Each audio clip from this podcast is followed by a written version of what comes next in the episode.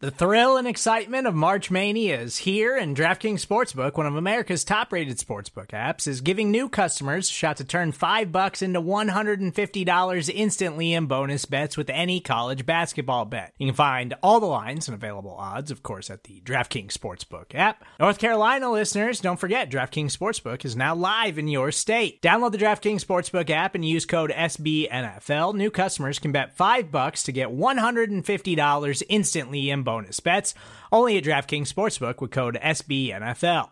The crown is yours. Gambling problem? Call 1 800 Gambler or in West Virginia, visit www.1800Gambler.net. In New York, call 8778 HOPE NY or text HOPE NY. In Connecticut, help is available for problem gambling. Call 888 789 7777 or visit ccpg.org. Please play responsibly on behalf of Boot Hill Casino and Resort 21 plus age varies by jurisdiction. Void in Ontario. Bonus bets expire 168 hours after issuance. See DKNG.com slash B-ball for eligibility, deposit restrictions, terms, and responsible gaming resources.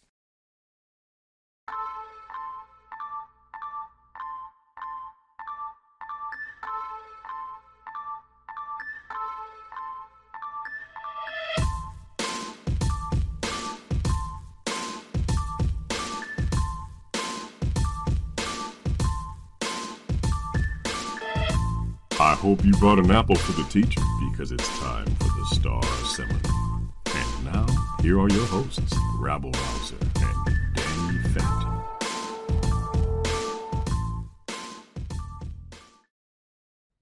Welcome, scholars, one and all, to a special playoff study edition of the Star Seminar. Leading today's special session will be, as always, the dynamic duo, Dr. Danny Phantom and yours truly, Dr. Rabble Rouser. Dr. Phantom, how are you this fine day? I, I'm pretty excited, Rabs. I mean, it's like here it comes. You know, we got this this big game ahead of us. Uh, I tell you what, it's it's it's big in a lot of ways. It's there's there's a couple things that uh, you know the Cowboys have never done, and and one of those things is they've never beat Tom Brady. You know, they have Mhm. they've had, had seven chances uh, between New England and Tampa Bay, but and they've they've also never won a playoff game in their navy blues, which you know, as people like to deem that the curse. Um, I don't really buy into that whole thing, but these are some long-lasting, never have done befores. So you know, it got me thinking. Uh, one of the first things I wanted to ask you is, can you think of something that's happened in your life where you've had these failures and then you just like would persevere and like finally have triumph over them? So in, in, in the interest of full disclosure, you shared this with me before we began to record. And so I was actually thinking about it a little bit and I actually talked to my wife even about it a little bit. And eh, so here's here's a confession from me is I actually don't have a growth mindset. I'm actually really bad in that way. Like the job I have, we're always working with students and talking about growth mindset, which is that you persevere, you keep trying, you cha- you you work through challenges, you understand that they make you they make you better, and so that's how we that's how we all improve and stuff like that. And I understand that intellectually, and I'm really bad at it personally. So um, I'm actually pretty good at a lot of things. Like there's a lot of different stuff I can do. Um, there's some things I'm I'm terrible at, all of which you know uh, certainly involve music and, and things like that. But I, I'm not good at all about like I was never the kind of person who was like I suck at this. I'm just going to stick to it and keep practicing. If I'm not good at something at the beginning, I usually don't pursue it. And if I'm pretty good, or, or if I'm, or if I'm, you know, if I have early success, I'll continue to try it. But I'm, I'm really bad that way. And it's, it's actually, you know, one of the reasons why I haven't had more success in my career and stuff like that is I just don't, uh, I, I don't have that kind of stick to itiveness to persevere, especially if I if I'm failing badly at the beginning. If I fail badly, I just move on to something else. How about you? Yeah, no, honestly, I- I'm very similar. Um, I don't, I don't waste a lot of time with it. It's there's a lot of things where it's like, you know, this is not important to me. I will say, like, I played poker, you know, earlier, and I, you know, that was something that I had to grow and learn to do. And and if you don't, if you don't get good at it, you'll you'll end up it's it's not a good thing. So, but I No. I think one of the things that I can remember the most, and this is kind of more of a silly perseverance thing, is um, just when I played city league softball with my poker buddies. You know, you know, we just all loved doing that in the summer. It was a great fun activity. Um, you know, we had a, about two or three guys on our team that could that can uh, go yard. That, you know, they can knock it out. Uh, but I, you know, I wasn't a power hitter. I was I batted second. I got on base. You know, I I used my legs to you know get around, and that that was my role. And I was a switch hitter, you know, but not a big power guy. But I always wanted to jack a home run out, and you know, there's times, you know, I, usually I bat left if I want to get on base, and I bat right if I want to try to hit one in the gap. That's where my power comes from. And there's there's times over the years where it's like I just want to take a shot, you know, and it usually ends up being a, a deep fly out or something. A couple times I hit the wall, but there was one instance in particular. We were playing a game where the, the pitcher was just throwing meatballs, and it's like, okay, you know, I, I think I can do it. And so I actually went up there, and typically I don't go up there trying to hit a home run, but this this one time I was going to, and I even told my kids they were watching. The bases were loaded, so if I get one in the gap, it's going to clear the bases. So there's good reason to just swing away, you know. In this instance, and sure enough, I got a hold of it. It just barely cleared the fence. It was a grand salami. My kids thought I was like, you know, magic because like the one time I say I'm going to do it, I do it. So I mean, to me, that's that's a little moment of triumph. So I, that's nice. Uh, so I, that's a, as a as a Ruthian moment, you called your shot. I called my shot. Yeah, yeah. So uh, nice. Uh, so that Nicely was that done. was fun time. But um, but yeah, I certainly hope that we have some um some streaks end uh, this yeah, week. Um, absolutely. I think we all do. I think we all do. And speaking of calling our shots, we have a really good show for you. Uh, you went out and got us a guest par excellence. Um, and I'm very happy to uh, uh, to let everyone know that we're going to be joined by the great Jon Machota from The Athletic, former writer at the Dallas Morning News, um, one of the hosts of the About Them Cowboys podcasts on uh, on The Athletic with the greats like Kevin Turner and Saad Yousuf and Kent Garrison.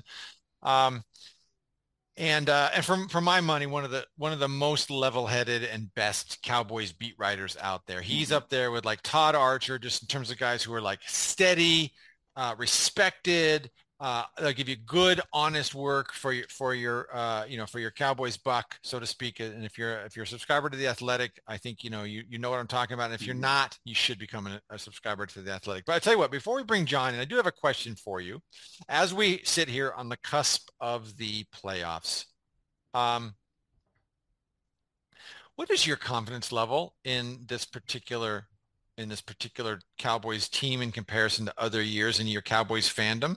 So like where where where are you now in a spectrum? When were you most confident? When were you least and where are you now? Oh gee, that you know that Are is... you ever confident? I know you, my friend. Have you ever been confident going into the playoffs? It's funny because I will say probably 80% of the time, I don't know where this thing's going to go. You know, I, I pretty much prepare myself, but it's like I try to, I root for, you know, you know root for the, the the the best and expect the worst whatever that the expression is. But but i will say that in the other instances where i do have some level of confidence i do recall i remember back it was the mid 80s i think it was it was 1985 it was the wild card game against the rams. It was you know right before that a little bit we had like three straight nfc championships you know and that's when mm-hmm. and that's when my confidence was high because that i mean that's a good football team three straight nfc championships. But then i think we didn't make the playoffs one year, and, and I think that was '84, and then '85 is that's right. We did, and we played at Los Angeles, and I tell you what, I did not feel good about that game, and of course, you know, for good reason. I mean, we got we got goosed in that game. It was 20 nothing. That was the game Dickerson just ran all over mm-hmm. the place. Mm-hmm. I, I could be mistaken. I could have my games confused, but I think Dak, or not Dak. Oh gosh, please, that's not an omen. I think uh, Danny White uh, didn't throw a touchdown he obviously didn't throw a touchdown. I think he had three picks in that game. Um, but so that's the one that I would say where I was at the bottom. Uh, the highest for me probably was the second Super Bowl in the '90s when, like, um, like Jimmy Johnson's confidence was up there because mm-hmm, he, even mm-hmm. guaranteed, you know, or what you know made the made headlines with his quote. Um, so that, I mean that was a good football team, and I, I felt really good. And remember that also to that season we started 0 2 but then we just went on a big run. We we like won seven in a row or, or something like that, and then we lost a couple in the middle, including that Thanksgiving Leon Lett thing. Uh, but then we went on a run again, and it was like 2 mm-hmm. huge runs. So I mean, there's total reasoning to be confident in in that. So I would say that there's my low, there's my high. Where I'm at right now, Rabs, I tell you what, um, I'm kind of on the fringe of like I'm I'm I'm not feeling. I, I I feel like I did last season where it's like I, I think we should win this game, but I don't I don't think it's gonna happen. I'm just I'm just not feeling good about it. So that's where I'm at. What about you? I think I'm about the same confidence I was last year. Last year, I thought that the Cowboys had not been playing well going in. I mean, I know they had a couple of big blowout wins, but I wasn't um, deluded by those. I saw that the way they were playing and just didn't, they weren't, they didn't have the same kind of juice that they did in, early in the year. They weren't generating the same uh, number of explosives, et cetera. Uh, they, you know, they there were just several things that sort of led to those that were a bit fluky, a lot of bursts of scoring at the end of games, etc. Um, and I also thought there was a very, very bad matchup. I know San Francisco was a wild card team, and the Cowboys were a, a division winning uh, team who who got the home game. But I just felt like of all of all of those possible matchups, that was the worst one, and um, you know it, it came true. And it turns out that they were they were a, a bad matchup. This year, I actually don't I don't fear the opposing team much at all. Um, I think that the team is far weaker and a far and the Cowboys match up with them far better than they did with San Francisco last year. But I have a lot less confidence in this Cowboys team, even than I did last year for a team that was, to my mind, evidently um, fading from where they had been earlier in the year. I, I feel like this team has a couple of really big problems that they have to solve. Mm-hmm. Um, and if they don't solve those problems, it's going to be an early exit. And I don't know that I know that I don't know that either of them are soluble. So the first is their offensive line is a shambles, right? Their offensive yeah. line has always struggled to pass block all year, but they they they were a good enough run blocking t- team uh, that they could run the ball with some level of consistency. Uh, and every once in a while, you know, every once in a while, get a nice big chunk play in the running game. Um, and they ran well enough so they didn't have to expose Dak to a very poor pass blocking line and what would happen with that um, if he were to pass 40 times a game, for example, which means he'd get be getting hit a lot more. Uh, there'd be a lot more risk, a lot more times he'd have to tight windows, a lot more interceptions, all that kind of stuff. Well, um, as we know too, all too well, ever since Terence Steele went out, uh, that stopped. They're no longer a good pat, run blocking line. I, am not sure that the left side of the line was ever a good run blocking group. I think that the right side of the line with Terence Steele and Zack Martin were really good, and they they covered for a lot of ills. And now we're finding out that Tyron Smith is he can't do it, and that he and Zack Martin, uh, you know. As much as they would have seemed like a dream team a couple years ago, really aren't cutting it, and so um, I, I, just I just don't know how they're going to fix this. Yeah, they're going to get Biadasz back. Yeah, that means most of the guys are going to be in, in the same positions they were in. But I really feel like the bread and butter of their running game was that they could always rely on that right side to be road graders in third and short. Uh, they could uh, around the goal line. Um, when they really needed something, they could go to that right side, and those guys would plow guys out. And they're not doing that anymore. And so that that that bothers me. And the second one, something we've talked about a lot, which is that the pass rush, which was the one elite unit that the Cowboys had that was truly elite earlier in the year, that if the, if the rest of the team wasn't playing well, i.e. during the entire Cooper Rush stretch, um, it, it, it was okay because the pass rush was so elite. They were going to create mismatches. They were going to create turnovers.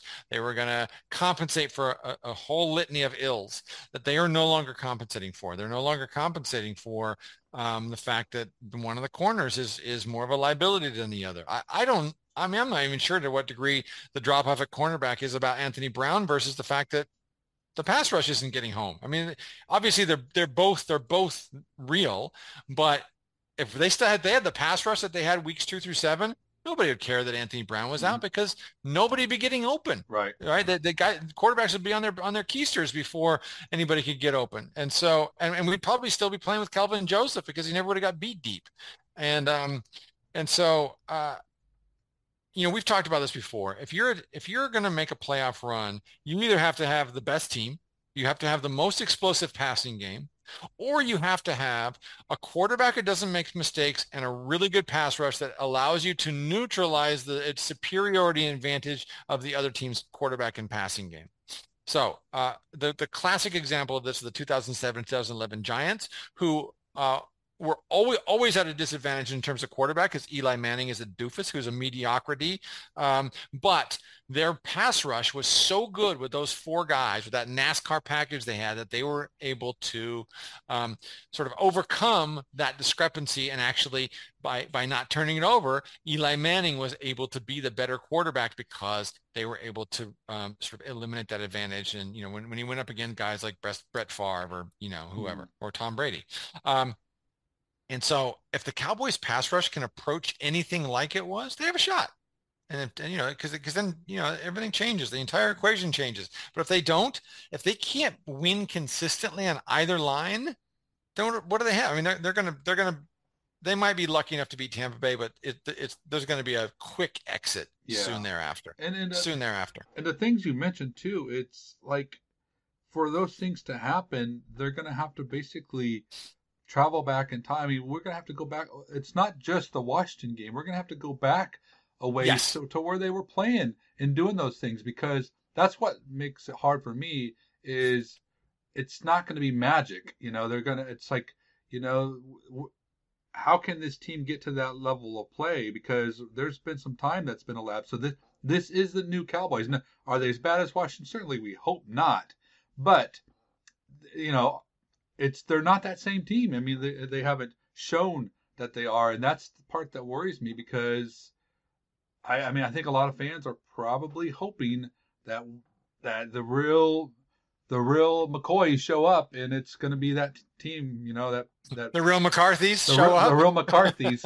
let's hope. Let's hope that I tell you what, he's kind of been downplaying this all year. Like, no, it's nothing to worry about. We're fine. I'm I'm hoping he's I'm hoping he's right.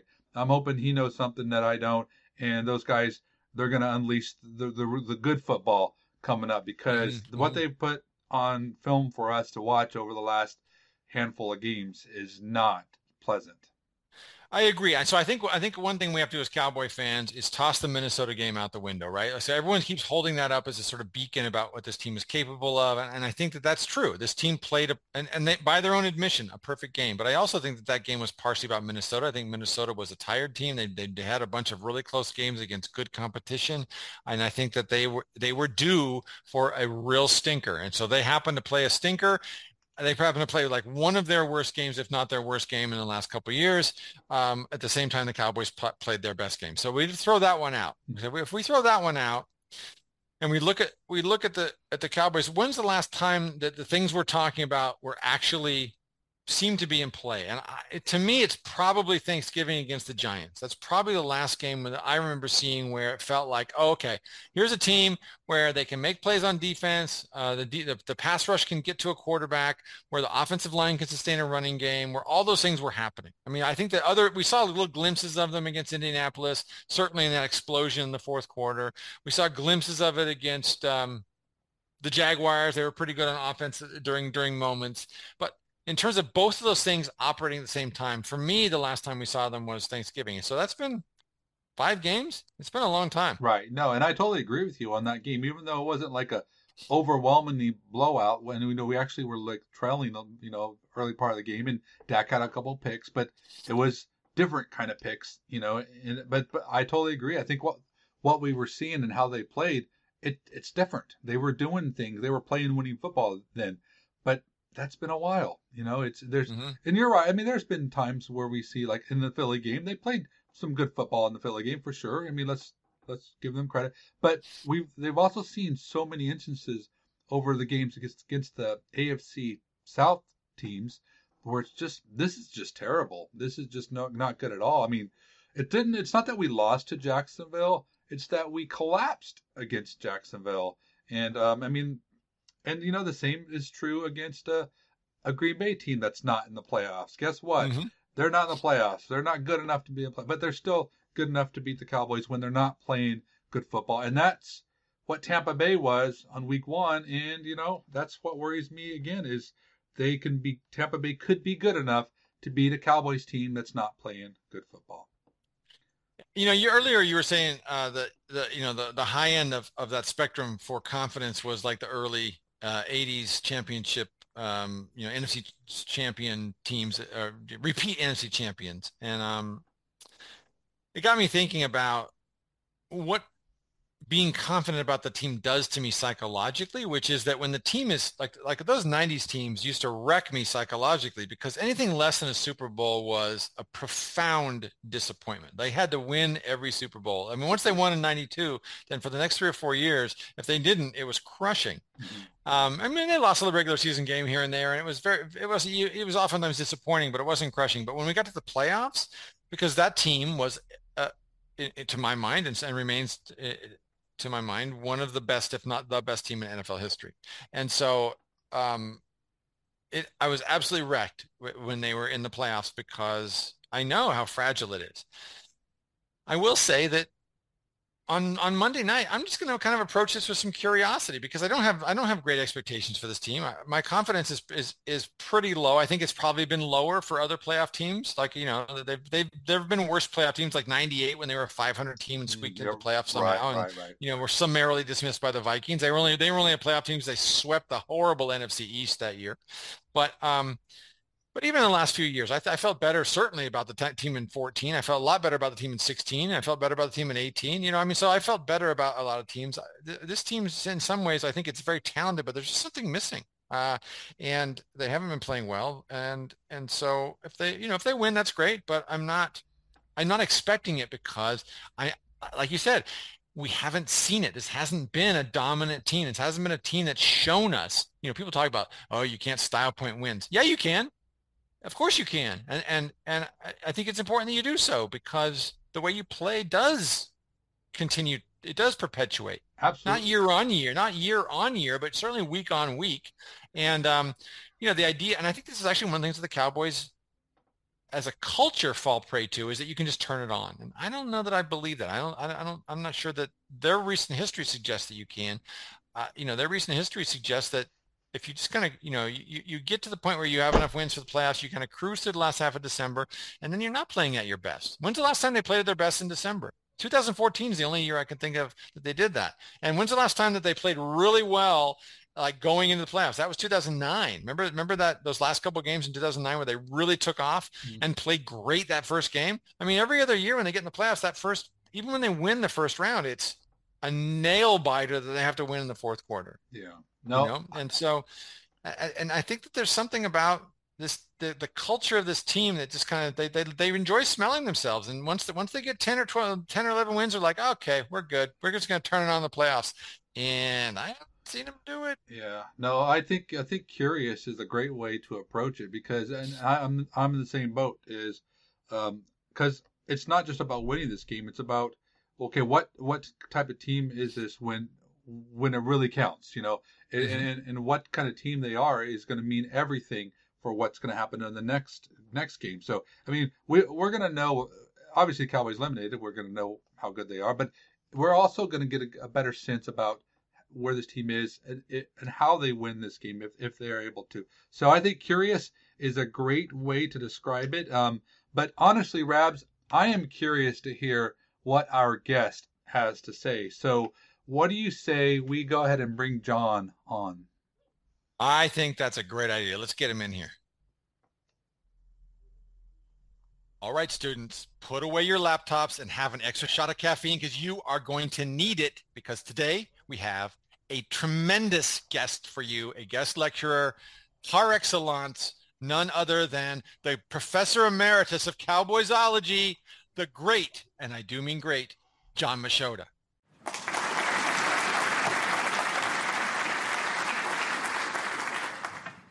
We followed him from his days at the Dallas Morning News. We now follow his writings over at The Athletic. And you can even hear him on the About Them Cowboys podcast with other greats like Kevin Turner, Saad Yousuf, and Kent Garrison. The poet laureate of Cowboysology, the great Jon Machota. Jon, how are you today, sir? I'm doing well, guys. Thanks for having me on. So listen, I just want to, you know, I just want to say how, how uh, tickled we are to have you on. Um, before you got here, we were actually talking about uh, our confidence level in um, in the Cowboys uh, going into the playoffs this year versus other years, and I told him that I I've, I, I uh, am not that confident. And actually, the last year when I was confident was 2014, and I know you are a lifetime Lions fan. I'm just wondering before we get into this, do you still have nightmares about Anthony uh, Anthony Hitchens? Like, what's going on with with you and your Lions fandom? Have you gotten over this one yet?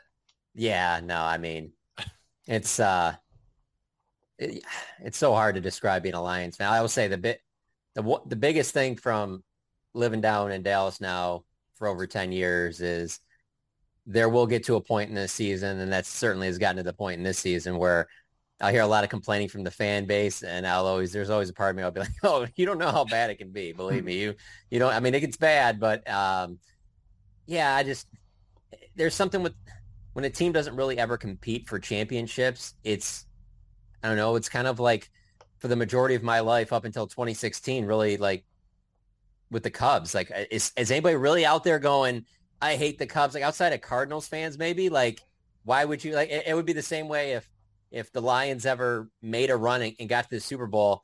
And if you want to get on my Twitter timeline and talk about like how you hate the Lions or something, like I don't care, you're a loser. Like who wouldn't? I mean, it just what have they ever done to, to affect anybody other than their own fans? You know, so uh, it's super easy though covering an NFL team when the team you grew up watching is just very rarely uh, must see TV. So it's easy to be focused on your job. You don't feel like, hey, I got to be like watching what's going on over there. So um, and I mean they played better this year, but now like I knew in 2014, um, and there's been other games. I mean, I think I've covered now four or five Lions Cowboys games, and so, several of them have been very good. There was the uh, you know the Calvin Johnson game where he went off, and Matthew Stafford had that you know where he faked the spike. And I mean, there, I've been to around a lot of where Dez Bryant started going off, and him and Jason Witten got into it on the sidelines. Like, there's just a lot of memorable moments that when you go through them, you're just you know that you can't be a fan because there's just too much going on. It's like, I don't have time to get into this. I have to be writing something. I have to be doing this. I have to do that. I have to, no, I mean, here's one of my favorite ones that I, I feel like, um, I feel like people, and this is, this is a, just a writer uh, problem that nobody else will even care about, but it is funny. Like no two stadiums is it same to get down to the locker room after the game. The fact that anybody would think that this is just, oh yeah, the, the person will just take it out, whatever. It's amazing how at the NFL level, how it just is just out of control after a game where you're just like, where am I supposed to be going? And then with this team, you're like, ah, but Jerry might come out of there or, or we might have to do this. Like, I don't want to miss out on that, you know, because it's not just, uh, you know, I'm not the only one trying to get these people. So are other people. So it's chaos after some of these games on the road because you don't know exactly where you're going. So the, the idea that I would sit there like some fans might think and be like, I was celebrating that the Lions, like, I don't care at the time. Like I'm trying to get my work done because this is my job that I, that I'm trying to do. So uh, no, and sitting through that 14 playoff game, no. I mean, there's uh, that was a good Lions team. Don't get me wrong, but uh, I just never really. I didn't think that they were gonna. Eh, nobody has ever broken the heart of of of a Lions fan because a Lions fan thought that that team that oh they were going to win the Super Bowl. Like nobody ever thinks that, you know. So uh, no, there's definitely nothing. There's nothing there. I would love to see the Lions win a Super Bowl. Don't get me wrong, but uh, I, I I don't have great faith in that happening. Fair enough. Fair enough. So uh, I appreciate you coming on with us. We're having a special study study session before uh, we head into the playoffs here. So we want to pick your brain about some um, things that are going on with our Cowboys as we uh, as we get ready to uh, head into uh, the first round here, which of course is a road game against the Tampa Bay Brady's. Um, I'm going to let Danny kick it off. He's got the first question for you, students. Get your pencils sharpened because the knowledge is about ready to tumble forth. Danny, what do you got? Jon, I listened to the the post game podcast uh, earlier in the week, and uh, and I jotted down some notes, and I highlighted a few things that were said that uh, were a little unsettling. Uh, mind you, emotions weren't good following the Washington game, but here are a few things you guys said. I just wanted to go over them real quick. Um, first, you guys mentioned that McCarthy said uh, we didn't have a good week of practice last week heading into the Washington game, and that's not something you really want to hear going into your last regular season game. Uh, KT said uh, this game was like a reverse mojo moment. I heard someone say, show me a team that played this poorly in the finale and then crushed it in the playoffs. And then finally, this feels like a one and done team. Uh, so, so those are all really bad things, Jon. Uh, so my first question for you is, has this Cowboys team peaked? Are we now looking at a team that is ill equipped for this playoff run? And if so, uh, what do you attribute the downfall to the most? Yeah, I mean, if I'm just going off of what I've seen this season, I do think that I thought I look at what I've I've watched, and it looks like a team that's peaked against Minnesota. And there's since that game, in a way, I feel like they're just a team kind of going through the motions, almost like they showed what their top level was. And it was almost like, okay, we're ready for the playoffs now, but then other games had to be played before the playoffs start. And there's a part of me that even while they were still winning these games, albeit not showing great, you know, nothing that'll blow you away, Colts, Tennessee, uh, Texans, things like that, I still felt like, yeah, but they're winning the games in the end. As long as that keeps going, they'll be fine. And then that, Washington game happened. And uh, to be honest with you, I, I was telling another reporter this today, whether it's podcast, writing, whatever, it is the, it, my job is so easy after that Washington game because where this job is most difficult is when you're in the gray area where it's like, yeah, did we see this? Did, when you see that, you're just like, okay, this is this isn't this isn't debatable the way that they're playing. The only people that's going to debate you on this is just an a blind homer that you're just like, okay, I I, I don't have time for you. Okay, yes, of course. Yes, Cowboys are going to win another Super Bowl this year, just like they've won the last 26. I know. Thank you. Appreciate your time. No, I don't have time for that. Um, when you see what they did against Washington, there's just no excuses for that. There's no, yeah, but I think they were being vanilla with the playbook. But no, you don't ever want your team to be ending the season like that. You don't want your team to ever play a game like that. And then on top of it, just to see the way Dak Prescott played in that game, to have one of your worst games of your career right before you're about to enter what you could argue is the biggest game of his career, that's not great. You would never want that. The the the back-to-back throws that Dak made out into the right, the one that should have been picked off the first, and then to come right back and do that, that to me almost didn't even seem like that was real watching that. That seemed like that was a movie that you're just like, oh, okay, very, very good, Hollywood. Yes, this would never happen in real life. And you see that go down, you're just like, what is what is going on? Is this even real? Like I can't even believe I'm watching this right now. And so there's just there are too many things that happened in that game for anybody to feel good going into this playoff game. That's not to sit here and say, oh, don't even get on the plane. You're just going to get blown out by Tampa Bay. No, there, there's teams that, you know, they don't play their best at the end of the season something can happen to that Tampa Bay team in that game and it could spark them and all of a sudden they get back on the right track.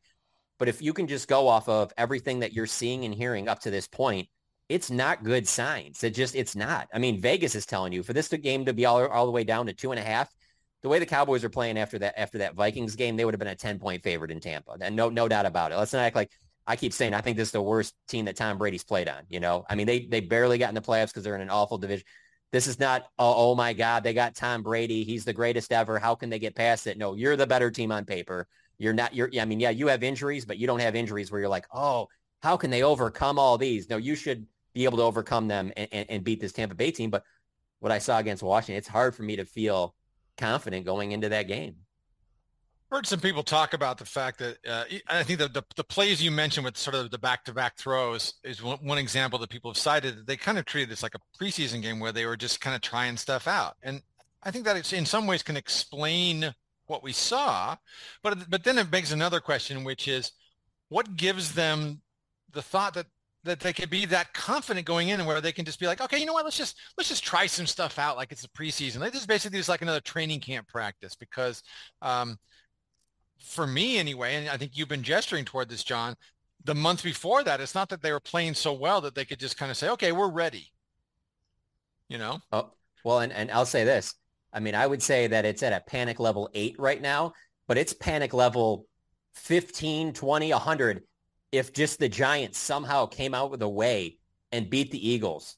And the fact that you laid that egg and had a chance to win the division on top of that, I mean, that game was way closer than it should have been anyway. And so you factor all that in to even come out and say that you were just trying things to see how they'd work. I get it from the Dan Quinn side when he talks about, you know, some of the work they were going to give at corner. Totally get that. But offensively, mm-hmm. you would never do anything. I'm sorry. You should lose your job if you thought going into that game, and I, and that goes for the quarterback, play caller, head coach, general manager, everybody. If you thought it'd be a good idea to put a ball anywhere near harm's way with the interceptions Dak Prescott has had recently. You would never even think of doing that. The last thing you'd want to do is have his confidence be like, "Oh, another pick six. That's fine." I mean, I I feel I see it it bothers him to this point. Like this isn't like he says the right things. Dak's a you couldn't cover a better professional athlete. I mean, there's just I mean, he is just he's a great guy.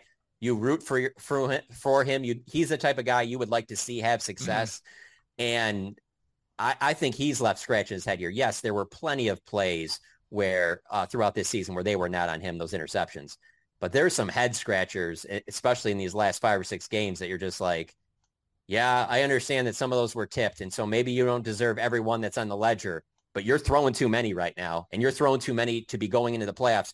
Where you throw those against those teams, season's over and that's it. And and you know, there's obviously I've covered the Jason Garrett years and stuff like that. Those teams weren't as good as this team. Those teams weren't as good as last year's team. There's just too much talent on both sides of the ball. On top of the fact that let's not act like the NFC is just this juggernaut. I mean, it's as wide open as it's ever been. Mm-hmm. You got to capitalize on these opportunities because they're just you're you're not guaranteed to, to even be back here again. You know, with even a team like this. So uh, it was just really disheartening. That's about as frustrating of a game as, as I've watched the Cowboys play, certainly in the last two years, just because of where they are as a team and, and who they were playing against. I think we want to talk a little bit more about Dak in a sec, but before we do, I think uh, what I'd like to do is kind of set that up a little bit because I do think these two things are connected, and and that is um, you know, from this perspective, from my perspective anyway, the running game, especially since Terence Steele went out, seems like it's broken. Over the last five games, it's been pretty bad, right? Um, so, uh, and and one of the things that I think we we we're seeing a lot of is that there's a lot of running on first and second downs on early downs, which means Dak is repeatedly facing third down situations in which he's behind the sticks. So, Jon, eh, can you deep into your uh, dig deep into your bag of of expertise and help us understand this better. What's what's the problem? What's the, and what's the solution? Do you think that the offensive brain trust has a plan to mitigate this poor running efficiency, or is that just who they are? And and and what are they going to do against Tampa? I mean, it seems like Vita Vea and Akiem Hicks are both going to be playing, and we know that's not not a great recipe for running. So, what do they do, and what do you think is going to happen on uh, on Monday night vis-a-vis the run game?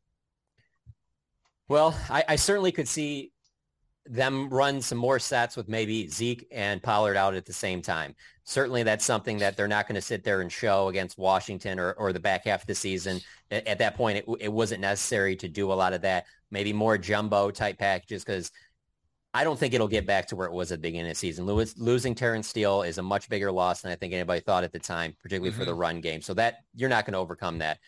But I don't think the tight ends have blocked particularly well uh, down this stretch either. And so you're going to have to find a way going jumbo, going with some big personnel to just try and get something going. Uh, and, and maybe that leads to some trick plays. Uh, like I said, it, bringing out stuff with Zeke and Pollard that maybe you haven't shown very much during the year just to try and get some type of positive yardage uh, in early down situations because I, I just that's the one part of the team with all with that with anything that you can be critical of this team right now, whether it's run defense, Dak's, you know, turning the ball over, the the run game, fixing that is the one I think is least likely to happen. And I think that's the one if you had a chance and you could fix just one thing, you'd pick that because I think the other things, like I can see them stopping the run. I can see them, you know, getting back to getting better pressure.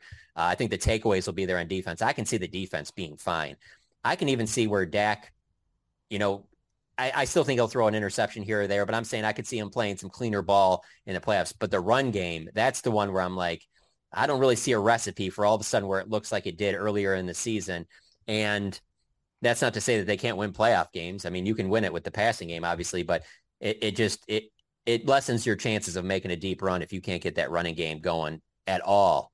And so, uh, you know, have a, Tyler Biadasz was was in the locker room today he, you know, all plans are for him to play on Monday. That'll help a lot. Um, but still, it just, I mean, let's be honest, like me personally, I thought Tyron Smith would play better at right tackle than he has. You know, I, I didn't think it would be as much of a transition.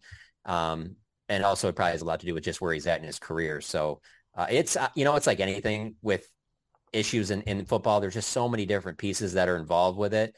Um, but I, uh, but again, I just don't see a way that all of a sudden you just, you fix it. You're going to have to, you're going to have to try and you know, paper mache this thing in some way that you can get somewhat of a run game going and get some, you know, push on first and second down, but it ain't going to be something else sudden I just see them leaning on.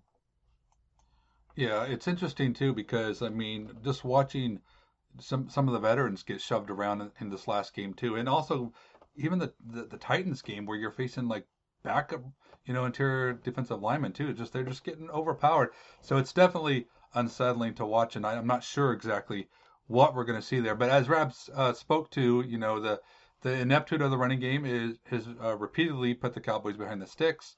Uh, since the Vikings game, the Cowboys have been running the ball almost 65% of the time on first down, but they have averaged 7.28 yards to go on second down, and after running it about 45% of the time on second down, they still need 6.2 yards to go on third down. So that is not ideal. Uh, but despite the ineffective running game recently, that Dak has typically been there to bail them out.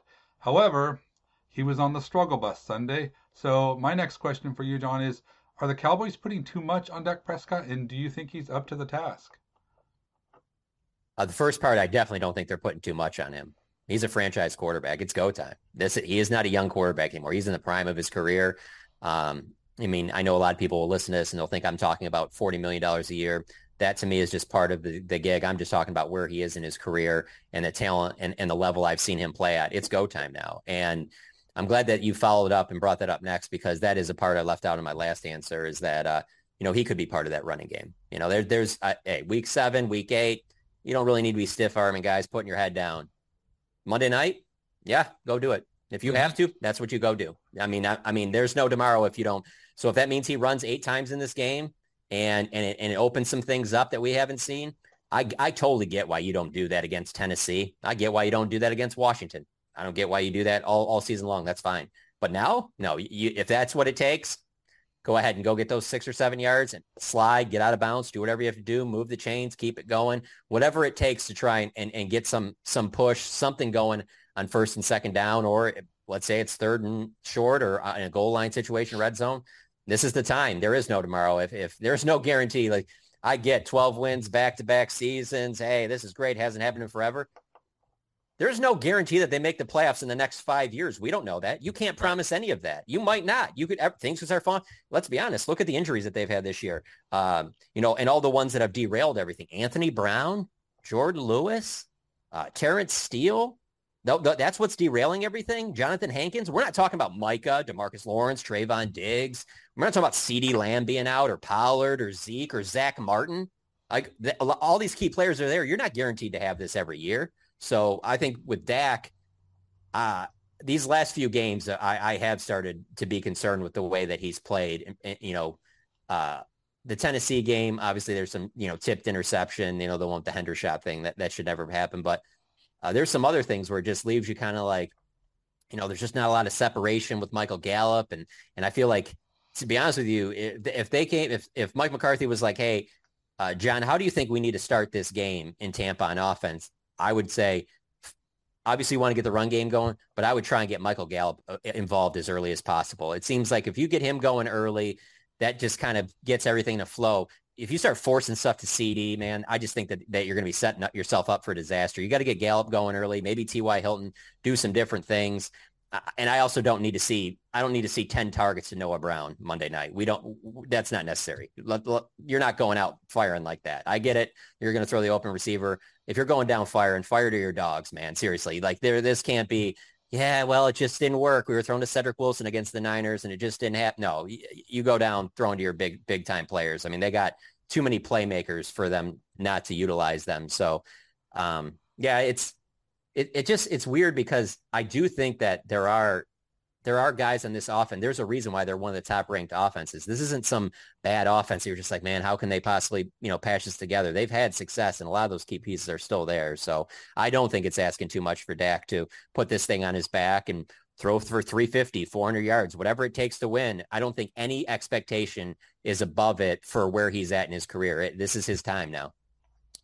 You know, when you were talking earlier about him using his feet, it reminded me a lot of the playoff game against Seattle in 2018. If you remember in the fourth quarter of that, he just took the team and put it right squarely on his back, and he uh, he had three, I think, two or three really really uh, amazing runs to, to, to convert and to to sort of sustain drives in the in late in the third into the fourth quarter um, uh, to, to, to open up a lead that ended up, you know, leading to the victory. So I, I, I think that you're absolutely right. That, and and it, I expect him to run more. My pet theory, though, is that, you know, that, that they continue to run the ball because they're trying to protect their offensive line. I mean, their offensive line has been, a, with Terence Steele even, was an okay run blocking line, but they've still been at or near the bottom of the league in, in pass rush win rate. Um, and I, I, you know, I think that if your objective is to get Dak healthy to the end of the season, and we've seen what happens when he's not there, how limited limited things are, then you what you want to do is limit the number of times in which he's exposed, and so you want to try to, you know, get more manageable downs and distances, try to run the ball, try to try to limit the number of times that they have to pass. But if they can't run at all, I mean, essentially, he's going to have to not only take this team and put on his back, but he's going to have to do so at a very high level of risk because I don't honestly think that the offensive line can can help him in, in, in, this endeavor. I mean, I think, you know, there's going to be a lot of short passes because he's not going to have time.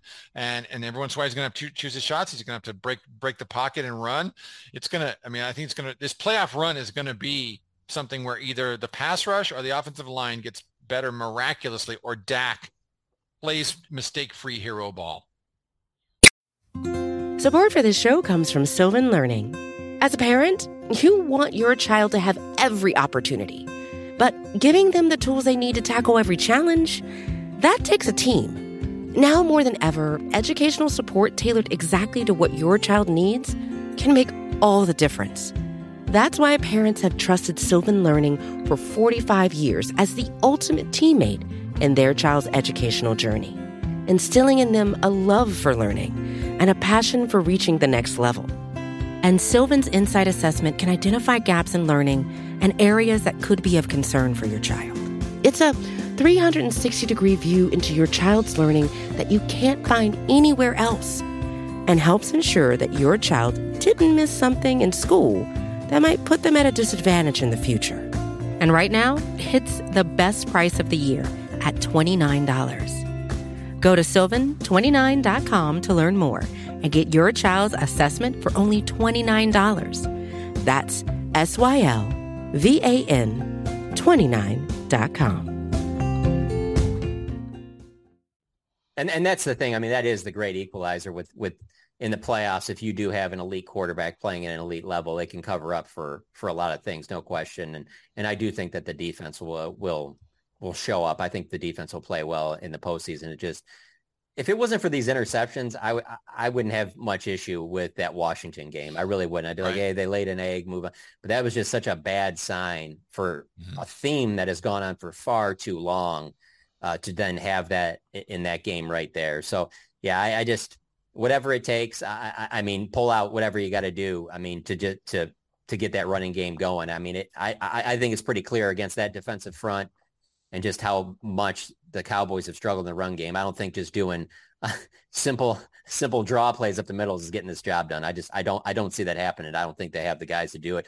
Uh, Tyler Biadasz, that's I don't really feel comfortable there if he's 100%, much less, you know, him him dealing with a with an ankle issue. So uh, I'm interested to see. It, it's going to be fascinating. I mean, there's just a lot of there's a lot of things that could that could happen in this game that we haven't seen at all. I mean, heck, it could come down to one of those things too, where you know, John Fassel hasn't really done any trick plays on special teams. I mean, it could come down where they're trying KaVontae Turpin doing things like, I mean, if it gets to a point, like who knows, like where it could go, you know, but you don't want to have to see that. You want to see them go out there and play their style of ball, go down there and move and move the ball. No one's sitting there saying you have to score 30, uh, but at least look like you can put together some drives. Look like look like the team against Washington right before halftime, you know. Mm-hmm. And, and, if it mm-hmm. takes going to some hurry up, then you go to some hurry up, get it, get them in a rhythm, and, and get something going, you know. Um, but it is going to be interesting because, you know, like Dak's not going to say this and Mike McCarthy's not going to say this, you know, about, you know, the big picture stuff. They're going to keep it very all about this game. But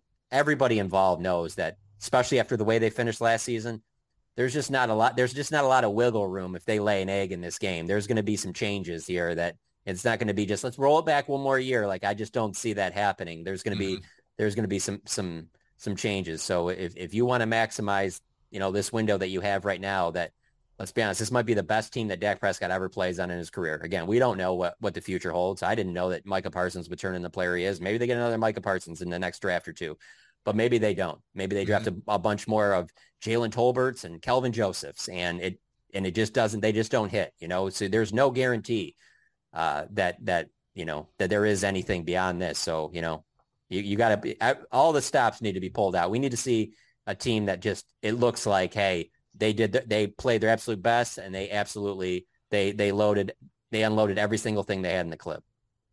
So we were talking about the fact that you know uh, the quarterback's going to have to start to, to, take things on his shoulders and play better. Um, offensive line needs to play better. They're going to have to refine the defense. They're having the exact same conversations in Tampa Bay right now. So let's let's talk a little bit about the Buccaneers. Um, you know, as we know, their their running game has been moribund most of the year. Nobody throws the ball more than the Bucks. But as we saw on Sunday, the Cowboys also have some liabilities at their second corner. And more alarmingly for me, at least, is the fact that the Cowboys pass rush has taken an extended sabbatical. So I'd love for you to just kind of give us a, your insight on what's been going on with the Cowboys defense, not only at, you know, at that, at the corner spot that was formerly manned by Anthony Brown, but I guess, I guess more importantly for me, it feels like the thing that the Cowboys had that was elite that they could rely on in the first half of the year was their pass rush. If they could get a, double a double digit lead, it was pretty much over. And we've seen that um, not be the case. We've seen them surrender a couple of double digit leads that ultimately cost them the NFC East title. Um, what's going on with the Cowboys pass rush, and what do you expect to see as, as, as Tom Brady attempts to exploit the team's now vulnerable secondary? Yeah, that's going against Tom Brady. It's not great to to be having issues at your any of your corner spots. So uh, he's going to certainly be testing those guys out. You know, I, I anticipate when they're in their base defense, it'll be DaRon Bland, but then him moving inside and probably mm-hmm. Nahshon Wright being the other guy. But I mean, if it gets bad enough, I wouldn't be surprised if Xavier Rhodes gets out there. I mean, if they have to turn to a veteran uh, just because Tom Brady's picking on that side, then you got to do what you got to do. I mean, you, you would you'd like to have some more practices under Xavier Rhodes' belt before that uh, has to happen. But uh, seeing how the experiment went with Trayvon Mullen. I don't I don't know that you're going back in that direction. Uh, and I know you're not going back in the Kelvin Joseph direction. So uh, those are all possibilities on the table. But to your point, yeah, if the pass rush is better, then maybe you don't have to worry about that as much. The p- issue is with Brady is that when he's had the most problems, it's been when that pass rush is up the middle. And I, and I would argue that that's, you know, the Cowboys' weakest spot. You know, they, I think the Cowboys, I look at the Cowboys as being solid at defensive tackle, but they don't have like a game record, game changer at defensive tackle that you'd love to have going against Tom Brady. So maybe that means that we see more Demarcus Lawrence, you know, moving inside and bringing out an extra uh, edge rusher, you know, be, being in more of those type of situations, moving Mike over, over center sometimes if you have to, to try and just mix things up.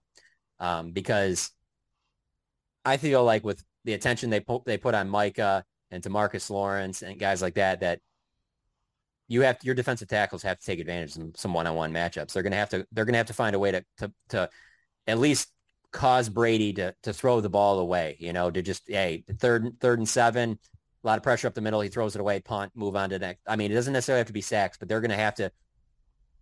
You're going to have to, when this game's over, say like, man, you know what? Neville Gallimore, you know, he had a pretty good game. Hey, did you notice Osa? He seemed like, you know, Jonathan, something there's going to, you're, I just find it hard to believe that they win this game and there isn't a defensive tackle that made a play or two where you're like, damn, that was that was a pretty good play by by whoever it is. And uh, so I think that's where it starts. I mean, I expect Micah and Demarcus Lawrence to be very motivated and I expect them to play well. Um, but I just don't know how much they're going to get home because there's going to be so much attention paid uh, to keeping them away from Tom Brady. And let's be honest, Tom Brady is as good as he is at so many things. His best thing might be how fast he gets the ball out of his hands. So I don't know necessarily the sack numbers are going to be super high, but you know, you'd like to make him force him into some throws that he doesn't really want to make. Let me ask you two things, Jon, uh, about things that I felt like we saw earlier in the season that were really successful in terms of the pass rush that that either we're not seeing now or they're not they're not working now. And one is, if you remember earlier in the year, they did a lot where they would line up Demarcus Lawrence and Micah Parsons right next to each other, oftentimes on the left side, and that put sort of you know tackles and tight ends on that side into a kind of lose lose situation. Oftentimes they'd run little they'd run little kind of stunt games, et cetera, with those two guys. And then the other is it feels like those those sort of end tackle games where the ends would loop around and, and, and then get inside pressure that were really effective earlier in the year that were oftentimes leading, you know, where to mismatches from, you know, Lawrence and Parsons and Sam Williams and, and Dorance Armstrong against guards and centers aren't doing that anymore. So A, why do you think they went away from that package, the kind of like number 11, number 90 right next to each other package? And then, and then part B of that is what's going on with their inside stunts? It just feels like they're getting picked up and they're getting stonewalled now. Yeah, there's that. And I think doing some of that also led to some of their games and, and stopping uh, some of their issues and stopping the run, uh, doing some of that stuff. And so I think that's why uh, Dan Quinn probably backed off of it a little bit is just because of the fact of, yeah, it's boom or bust. I mean, yeah, we're hitting on Mhm. some of these, but then there's always the time where, yeah, we did this and it didn't quite didn't get home. And next thing we know, we let up this big play. And so I think that's why they probably went back to being a little bit more basic than, than they have been. And maybe that is something that we see more of, you know, against Brady. But I also think he's, I mean, he doesn't have a great offensive line, but he is great at identifying those things and getting the ball out of his hand. I mean, that's, that's the one thing, like when I watch Dak, there's just very few times where Dak's like, nope, not there. Throw that away you know, and there's just something about like Brady doing that stuff where it's like he's just so hey, there'll be another chance. Let's just Mhm. not turn it over. Let's fight for it. and, and it's it's funny. Um, I forgot the game, but there was a play that happened where um, uh, where Dak he should have went down and got sacked, but he ended up fighting out of it, and he threw to I want to say it was Michael Gallup. It was it was a home game recently. I can't remember which game, and and he got the first down, and you're just kind of like, man, what a play. And I turned to Saad Yusuf sitting next to me in the press box. I go, that's the exact type of play that when that happens, you're just like, man, what a great play. But you're also like, that's also why you never go down because you think you can make that every single time. And it's just such a, it's such a, uh, you know, going back to Lions, like watching Matthew Stafford do that for years in Detroit. Um, you know, uh, there were there were plenty of times where you know I'm I'm a big Florida State fan, so Jameis Winston had a lot of that in his game too, where you're just like, yeah, yeah, Jameis, we know you can make that throw. That doesn't mean you have to do that right now. Like there is throwing the ball away, living to to you know get to the next down. That, that's not necessarily a bad play.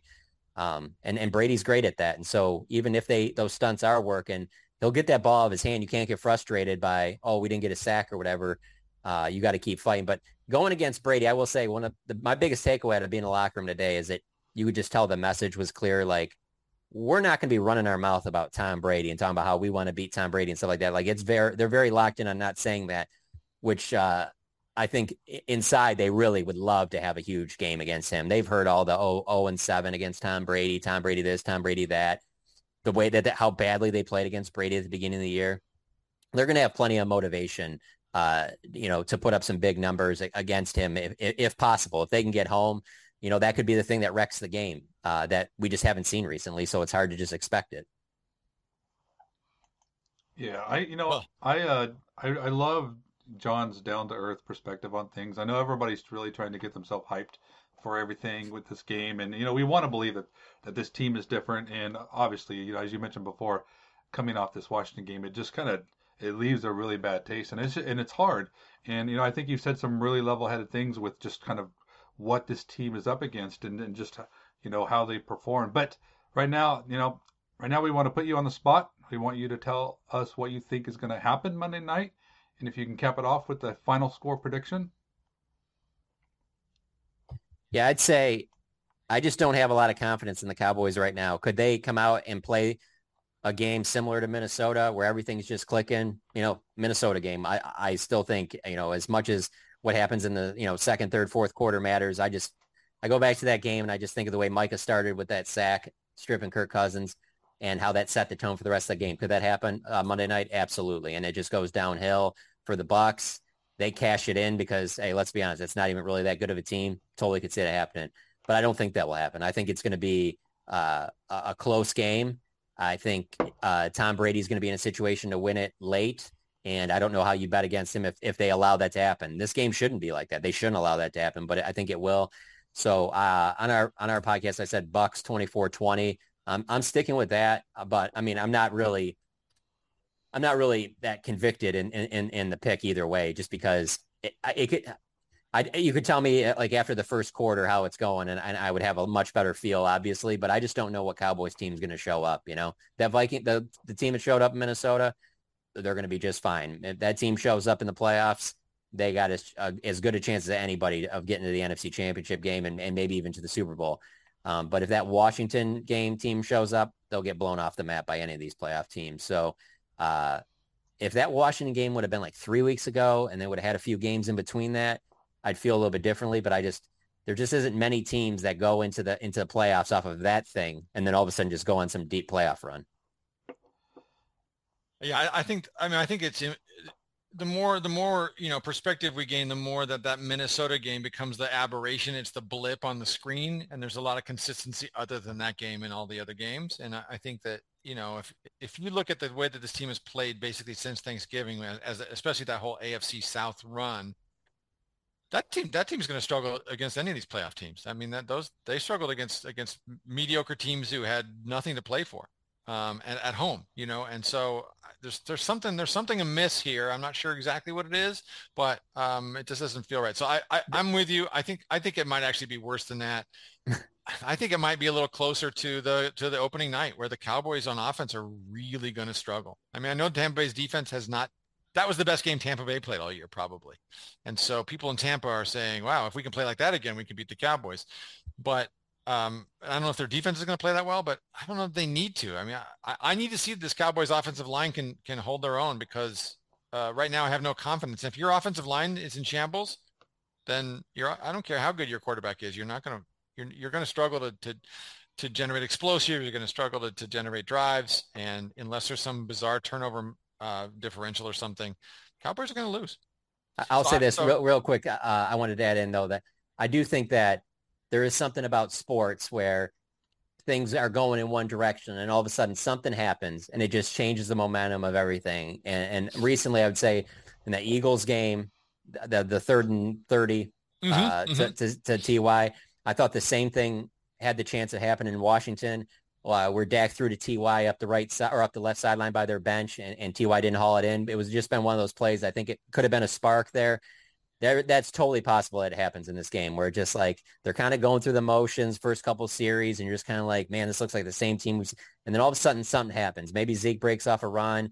Maybe Michael Gallup or something. Maybe a play happens that we just haven't seen, uh, uh and and that could spark everything. And then all of a sudden it starts going in a good direction uh, that's totally possible. And, and so you got to take that out because it's, it almost goes back to the whole, you know, you look at when these, on these TV shows and they pick the games and you just see like every single person is picking this one team and you're just like, oh, that's a kiss of death. The other team's going to win now. Like there is hmm. that part of where that's what makes sports so great and, and why so many of us love them is because there is that unpredictability. And with the Cowboys being as relatively healthy as they are going to play, I mean, you just, you're kind of like, hey, maybe this will happen. But there's just been too many times that I've sat there and thought like, okay, they're set up for this. Here we go. I mean, I'll give you a great example was that that second half against the Niners. When that when the Cowboys got the ball back, everybody points to that very last series and the clock and all that. I go to the series before that where there was mm-hmm. a couple minutes ago. I mean, Warner's not on the field. Bosa's not on the field. You're playing at home. You got a chance to win this game that you had no business to win. I that first Dak's first pass to Dalton Schultz, it gets a drive around. I'm like, oh, the Cowboys are going to win this game. Like this is there from. This is how teams win these playoff games. And for them to just, I, I think they, oh, you know, what? there was the Tyron Smith holding penalty. They were just, and it just set them off. There was a two minute warning. And then everything was just off after that. And you're just like, man, I think that's where they just blew their chance. Like that, mm-hmm. they should have taken it right there. And, and, and I wouldn't be surprised if that happens in this game too, where there's just that one drive where it's like, you guys going to do it? You guys going to put it all together? Here you go. Go take it right now. You know, you have every opportunity, but will they? I don't know. We'll see. How about you, Danny? Where are you where are you standing on this? You know, it's going to be the sweep because, and I'm not going to say this anywhere in social media uh, if asked. I'm just, um, but I will say here, I, I do think that the Bucs are going to. I think it's going to be a low scoring game. I think that there will be some offense struggles for on both sides.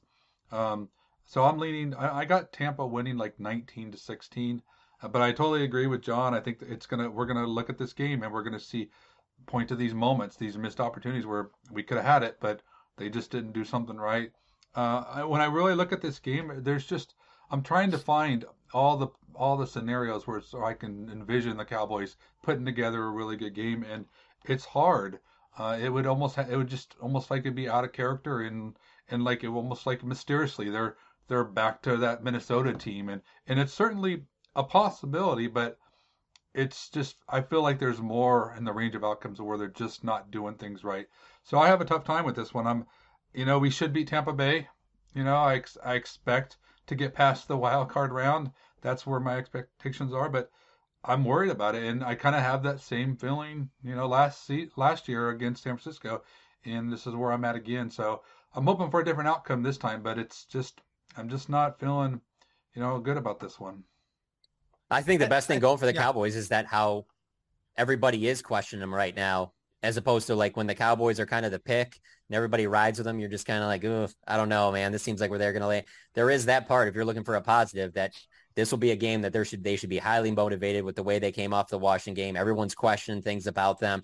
They should be very motivated behind the scenes. That everybody's thinking that oh, this is just the same old Cowboys, another blown opportunity and stuff like that hey, you know, and and then the fact that they're not playing the Giants or the Seahawks. They're playing a team that hey, they got they got Tom Brady. You got a chance to finally beat Tom Brady. Like there's going to be plenty of motivation there. Mm-hmm.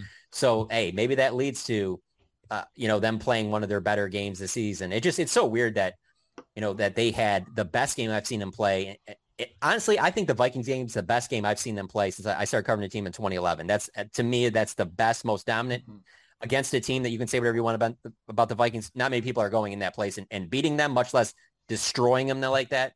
But then to go have that Washington game, which is just one of the worst games I've seen them play. Like it just didn't. Those two things just show you what the highs and low. I mean, this team could get blown out by Tampa Bay. This team could go to the NFC Championship game. Mm-hmm. Yeah, you know, it's one thing I wanted I think... to mention. Uh, you know, if if the if the Cowboys show up and they actually level this Bucs team, I think that it's gonna the whole just the everyone's going to feel completely different because all of a sudden, yes, now we're we're at a point to where it's like we can now envision. Okay, all right. So we so they didn't play very well against Washington, but this is a good football team. You know they have it in them, and this could just be a completely different kind of a feeling, and that this could propel them into as they face these real teams coming up. So um, I mean that's that's the one thing that you know could come out of this if they if suddenly they just surprise us, and, and that's what we see. Yeah, I was going to say, and that's where the Brady thing factors in with me too, because let's say they did, it was against that Giants team, or let's say Detroit snuck in, or that Seattle team. You beat one of those, and, and you could kind of play with your food and beat them, you know, 20 to 14, and, and, and you're just like, yeah, but it is that, whatever. But if they beat the Bucs, and because it's Tom Brady in that, there is a chance that you could really build some momentum off that. I, you know, you were talking earlier, I, I think that you know, the Cowboys' best avenue to victory is, is something we're probably not talking about enough, which is the Buccaneers kind of suck. Right. I mean, you know, I, I, I know they have Tom Brady and everybody's ooh Tom Brady, but he, he's also sort of slightly washed Tom Brady. He's still toxically competitive Tom Brady, and he always will be. But sometimes the mind is willing and the body is not. And um, and they've really struggled to generate points. Their defense has not been particularly strong. They're not a very good team. They backed into the playoffs in you know one of the weakest divisions in recent memory. So, I, you know, I, I think that if the if the Cowboys do win, that's going to be a factor because it's possible the Bucs are one of the you know they may not they might not even be as good as Washington, frankly. Yeah, you know, but I tell you what, Rabson, I don't think I don't think we're really scared of Tom Brady. I think we're scared of the Cowboys.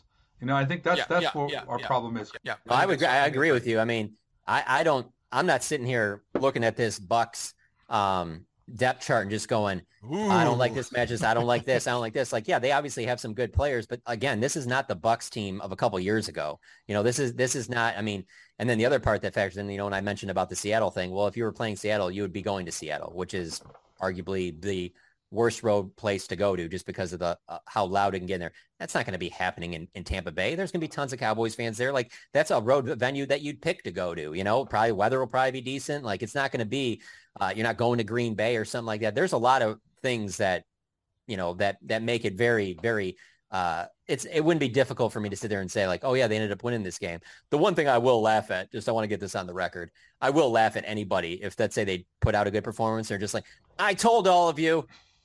What you told us that you're just a slappy? There's no way that you should expect that off of off of that Washington game. There's just no way. Like like I've heard some people say that like I just I told everybody that after they lost the Bucs, like, hey, they're still in this thing when they were about to go play the Bengals with Cooper Rush. I'm like, the people that are paid in the organization didn't believe that this thing was about to go. I don't, I don't know. I think it's Twitter is my problem is I just, you get to see a lot more than you would if there wasn't Twitter, but I'm just kind of like, there's no way that any rational person would thought that they were going to go on that run with Cooper Rush. Like, what are you mm. talking about? Yeah. You know, it's going to happen, Jon. I mean, we, we, we better, we're hoping for that to happen. I know it's going to be. Yeah, I would. Oh no, I will be just fine with that happening.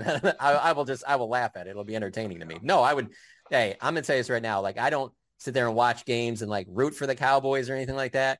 There are definitely players on the team that I would love to see them win for. I'll be honest, you, I really like Mike McCarthy. I, Mike McCarthy's a very he's he's just a cool dude. Mike McCarthy reminds me a lot of uh, a lot of like the dads that I my my friends' dads I grew up with in Detroit and stuff like that. Like he just real cool, like down to earth dude. Uh, I would love for th- for this team to win. I would love to cover a Super Bowl team. Don't get me wrong um, that would be great. But I also, you know, my job is to to call it like I see it and and you know be unbiased about it.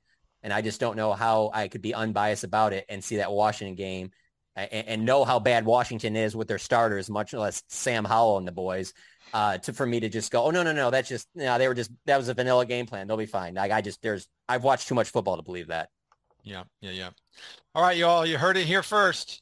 Uh, Jon, thank you so much for coming on with us. We really appreciate the time. Before you head out, can you do us a favor? Please tell the people where they can find your fine, fine work. Well, definitely on, on Twitter. It's at Jon Machota, at J-O-N-M-A-C-H-O-T-A. Uh, I tweet probably too much, but I will say, I would say 99% of my tweets are Cowboys related. So if you're a Cowboys fan, I don't think that I'll be beating you down with uh, like 20 Detroit Pistons tweets in the middle of the week. So that you got that going for you. But then, of course, on the Athletic, you know, we got the podcast uh, about them Cowboys and uh, myself and Bob Sturm. We try and break it up to where we're writing. So there's something out there uh, new uh, just about every single day. Uh, that's been the plan we've had since you know we were both you know I joined the Athletic, Bob was already there. So yeah, definitely uh, check out our stuff there. I, I, mean, I really appreciate it. And if you are not subscribing to the Athletic, you are not living your best life, and you need to rectify that immediately. Thank you, sir, for coming on. Anytime, guys. Thanks for having me on. Thanks, Jon.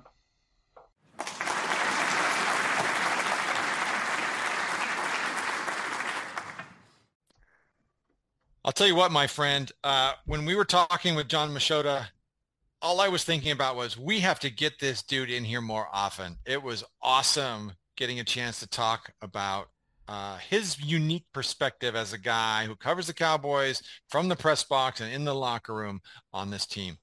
Yeah, no, I mean, I've, I've always liked him on Twitter and stuff, but it's really great to actually listen to him and, and, and talk with him. It was, you know, little uh, little fact here is actually Jon is one of the um, first notable writers that actually followed me. And just like when I first started out and stuff, I was just a little rookie Twitterer. And uh, so, I mean, I, I'd always kind of like, you know, he's, you know, he's likes the stuff that I do, and I certainly like the stuff that he does. So it was finally, you know, it's nice to finally actually get to talk with him, uh, you know, face to face and you know, or, mm-hmm. you know, mm-hmm. virtually. And uh, so Absolutely, and and also too, and you know how I feel about this. I love you know realist. I love level-headedness. I I don't like us to, to get too fluffy, and I don't like us to just sit there and be Eeyores and stuff. I I just think it's very important to speak the truth, and I definitely appreciated that about Jon. Yeah, it doesn't get too high, doesn't get too low. He's a very even keel analyst, and I really appreciate it. And he and he doesn't like so many guys stoke the highness and the lowness for for hits and clicks, and he doesn't do that. He just right, like right, yeah, tells it like it is. And sure. he's a good, good. Roll up your sleeves, hardworking, honest, Midwestern kind of writer, and I really appreciate that amidst all, all the fluffery. Uh, speaking of fluffery, there's been a lot uh, in the wake of, of the last week debacle against the commanders. And I just kind of wanted to say one thing about that. And I, if you have something to add to this, please jump in. Um, you know, a lot of people are saying it was like the worst, the worst game ever. We even have had some conversations. Jon certainly uh, was was not impressed. In, in fact, I got the sense that he was kind of irked and, and maybe a little angry at the team for such a for such a bad performance. But part of me feels like the thing we talked about last week, which is that it's a damned if you do, damned if you don't type of situation. You have to try to go for it because you have to try to win the game just in case the Eagles lose to the Giants. Um, but at the same time, you don't want to get anybody injured. Um, you don't want to you don't want to put all your eggs in one basket. You don't want to show a whole bunch of stuff if you're getting ready to go into the playoffs, et cetera. So I felt like because they because they, it was sort of irreconcilable what that meant was the team did not have a clarity of purpose going into the game and i think that really showed. They didn't know what they wanted from the game mm-hmm. right? Are, are, are you going to treat it like a preseason game? Great. Then Dak plays one series and you get him the heck out of there and you go in and you put Cooper Rush in or you make Will Grier you make Will Grier active and you give him the, the, the whole second half, right? Play it like a preseason game if that's the direction you're going to go. Oh, no, actually we want to win the game. Great. Then game plan like it's a real game because they didn't. There was a vanilla game plan and they ran a lot of the same plays over and over. So I think what they thought was, oh, well, Washington's not a very good team. Maybe we can go in there and kind of half-ass it and do like a, a, preseason thing with our starters, but not really extend anybody, not really, you know, open up the playbook and eke out a win just in case. And and that sort of like half halfway mamby-pamby thing sends a message all week to your team that I think results in what we ended up seeing. I, I really feel like had they decided to go one way or the other, we would have seen it a much better product. It's so hard at this time in the, of the year to gear up, to knock yourself against other men at tremendous speeds and literally get in the kind of collisions that are equal to a car crash multiple times when you don't know why you're doing it, right? Like, why would you, why would you sign up for that? Tell me why I'm doing it and I'll go ahead and do it. And I, I, don't think that the coaches could tell their guys why they were doing it because they didn't have an answer. And I think that the guys, they just weren't in, they weren't, nobody was in, in it. Everybody just kind of thought, well, maybe Washington will roll over. Well, guess what? They didn't. And, um, and you, and you end up embarrassing yourselves. Yeah. So hopefully it's, hopefully it's a lesson. I do think obviously this week they will have a clarity of purpose because it'll be very clear. So I expect them to prepare a lot better. I don't know. I don't know necessarily they're going to play better because there's all the problems that, that we talked about in the opening segment before we got Jon in here. But I think that they'll at least have a clarity of purpose. And I think that they're going to be much more focused and intense and creative um, than they were against the commanders. And I think this just it just shows you you've got to make a choice. You've got to make a choice and run with it. And I think they made they they they their choice was not to choose. And and that's what we got. And, and, and they, what they did is put an embarrassing, humiliating performance on tape. Yeah, I, I, hope that's the case, Rabs. I mean, I'm not a fan of Mamby or Pamby, and I really think that there's like a to me, I think you know it. There's a little bit of a lack of self awareness to this team. Like if it is what you describe, like oh, they're just we can just beat this Washington team with one hand, you know, and and and that didn't go down like that at all. And that's that's my biggest fear is this team could just be a little bit too overconf- uh, overconfident. Yep. And, and and when I when I say overconfident, what I'm really saying is a lack of focus, a lack of where what they should be doing, where where their attention need, needs to be, and not just think that they're everything's going to just work itself out. Because I feel like you know, and we've talked about this before. Is like when Dak's like in the huddle, fist everywhere. Oh, it's like don't worry about what just happened these last you know 50 some odd minutes. I'm just gonna, you know, I'm gonna, we're gonna win this right here. That worked great again in the Houston game, but it, it hasn't worked, you know, in other times. And you can't just magically just be great. And um, I'm just worried that this team's their inability to know what they are is going to get them in trouble. So I don't know. It's concerning. I think they, I think they sometimes, uh, and I think, and I frankly think that this is the one thing that comes from the front office that the front office doesn't do well. I think that they uh, are delusional about how quickly they can turn it on. Yeah, agree. Yeah. Because because I think the '90s teams did that, but the '90s teams were so much more talented than their opponents that they could do that. Um, the other thing I, I, wanted to kind of mention before we sign off is is I wanted to sort of harken back to a conversation we had at the halfway point of the season when we had we had a sort of our midseason extravaganza, if you if you might recall.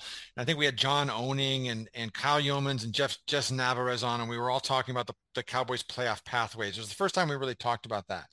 And the various playoff teams at that time that we identified were Philadelphia, Minnesota, San Francisco, Seattle. We didn't know whether San Francisco or Seattle was going to win the division because at the time Seattle was leading, but we sort of identified those as both playoff teams. At the time we said the Giants because they were I think they only had one or two losses. And then, of course, the Cowboys. And we assumed the Buccaneers would pull out the NFC South. And guess what? Lo and behold, those were precisely the teams. And I just think it's interesting in a, in a 500 league, a parity-driven league, where if everybody's close to 500, and all, all it takes is you you know you string together a couple of lucky wins, and suddenly you know you've leapfrogged a couple teams and found yourselves in the playoffs. That in fact, since midseason, not a single one of the playoff teams that we identified has changed. And in fact, the playoff pathways and the general seedings haven't really changed much either. At that time, we said if the Cowboys don't somehow overcome the Eagles and win the NFC East, they're going to be the fifth seed, and this is going to be their pathway. And so we were talking about different ones that we would prefer, but the most likely one, as we all acknowledge, is going to be at Tampa Bay, at Philadelphia, at San Francisco. And that, in fact, has proven to be the case.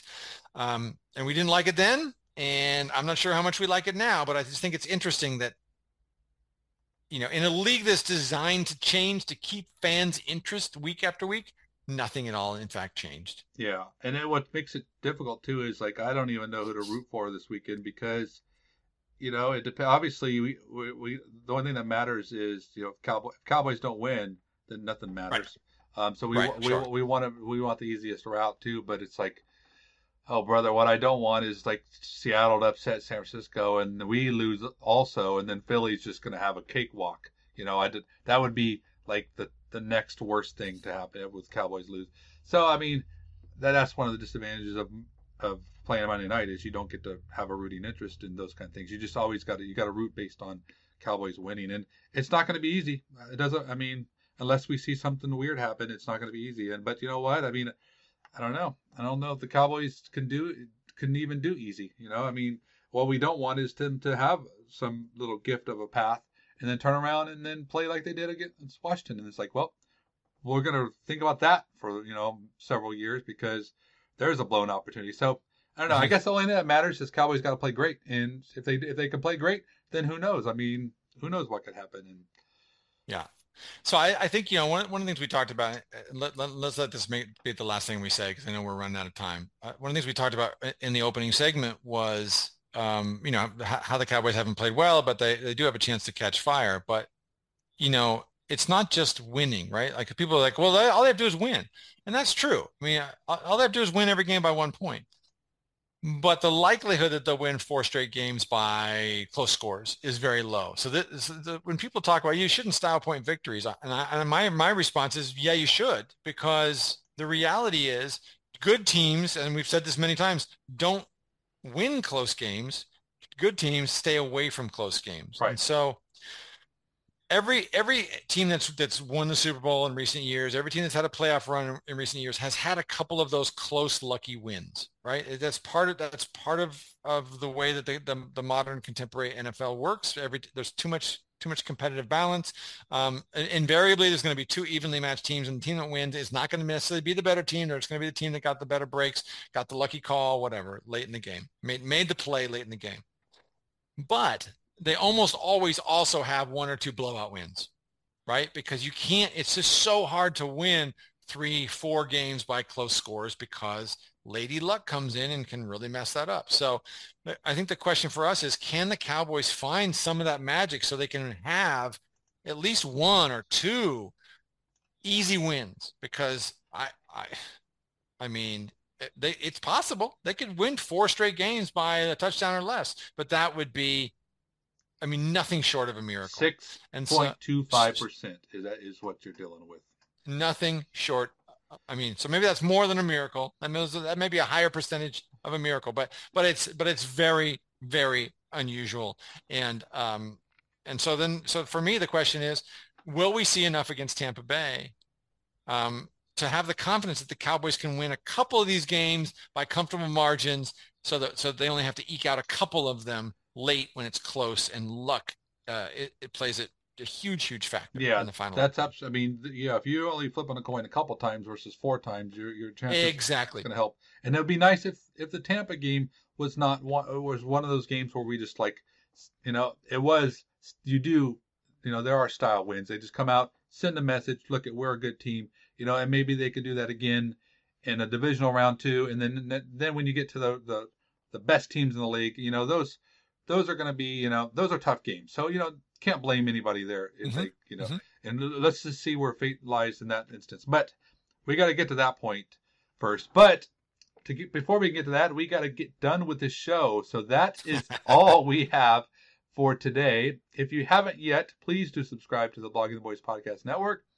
Leave us a rating, write a review wherever you get your podcast, Apple, Spotify, iTunes, or Stitcher. Tell us what you think. Anything you would like us to do differently to improve your podcast listening experience. And if you ever want to talk to us about anything about at all, any Cowboys hot topics, you know, matchups you're worried about in the game, or if you have a personal triumph, you know, you want to talk about, hit us up on Twitter. I'm at Danny Phantom 24 and Rabs is at Rabble spelled R-A-B-B-L-E-R-O-U-S-R. And don't forget to check out all the great podcasts throughout the entire week. Every day we got something new for you. Tomorrow we'll have the World's Team with Meg Murray and Paul Stewart, so make sure to check that out. But that's all we have for today. Thanks for hanging out with us. Hope you have a great weekend. Stay safe, stay happy, stay true to the silver and blue, and we will catch you later. Last dismissed. More to dos, less time, and an infinite number of tools to keep track of. Sometimes doing business has never felt harder, but you don't need a miracle to hit your goals you can just use HubSpot because their all in one customer platform can make growing your business infinitely easier.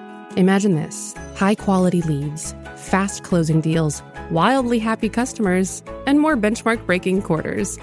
It's not a miracle, it's HubSpot. Visit HubSpot.com to get started today. First thing in the morning, as soon as you wake up, the to do list starts. Does the car need gas? Hopefully those leftovers are still good. Why did I get CC'd on mom? no. You can't escape the to-do list, but you can make the most of your me time with a relaxing shower using Method Hair Care products. Try Pure Peace Volumizing, Simply Nourish Moisturizing, or Daily Zen Shampoo and Conditioner for daily use. All formulated with long-lasting fragrances and are safe for color-treated hair. Reconnect with the best version of yourself. Visit methodproducts.com to unleash your inner shower.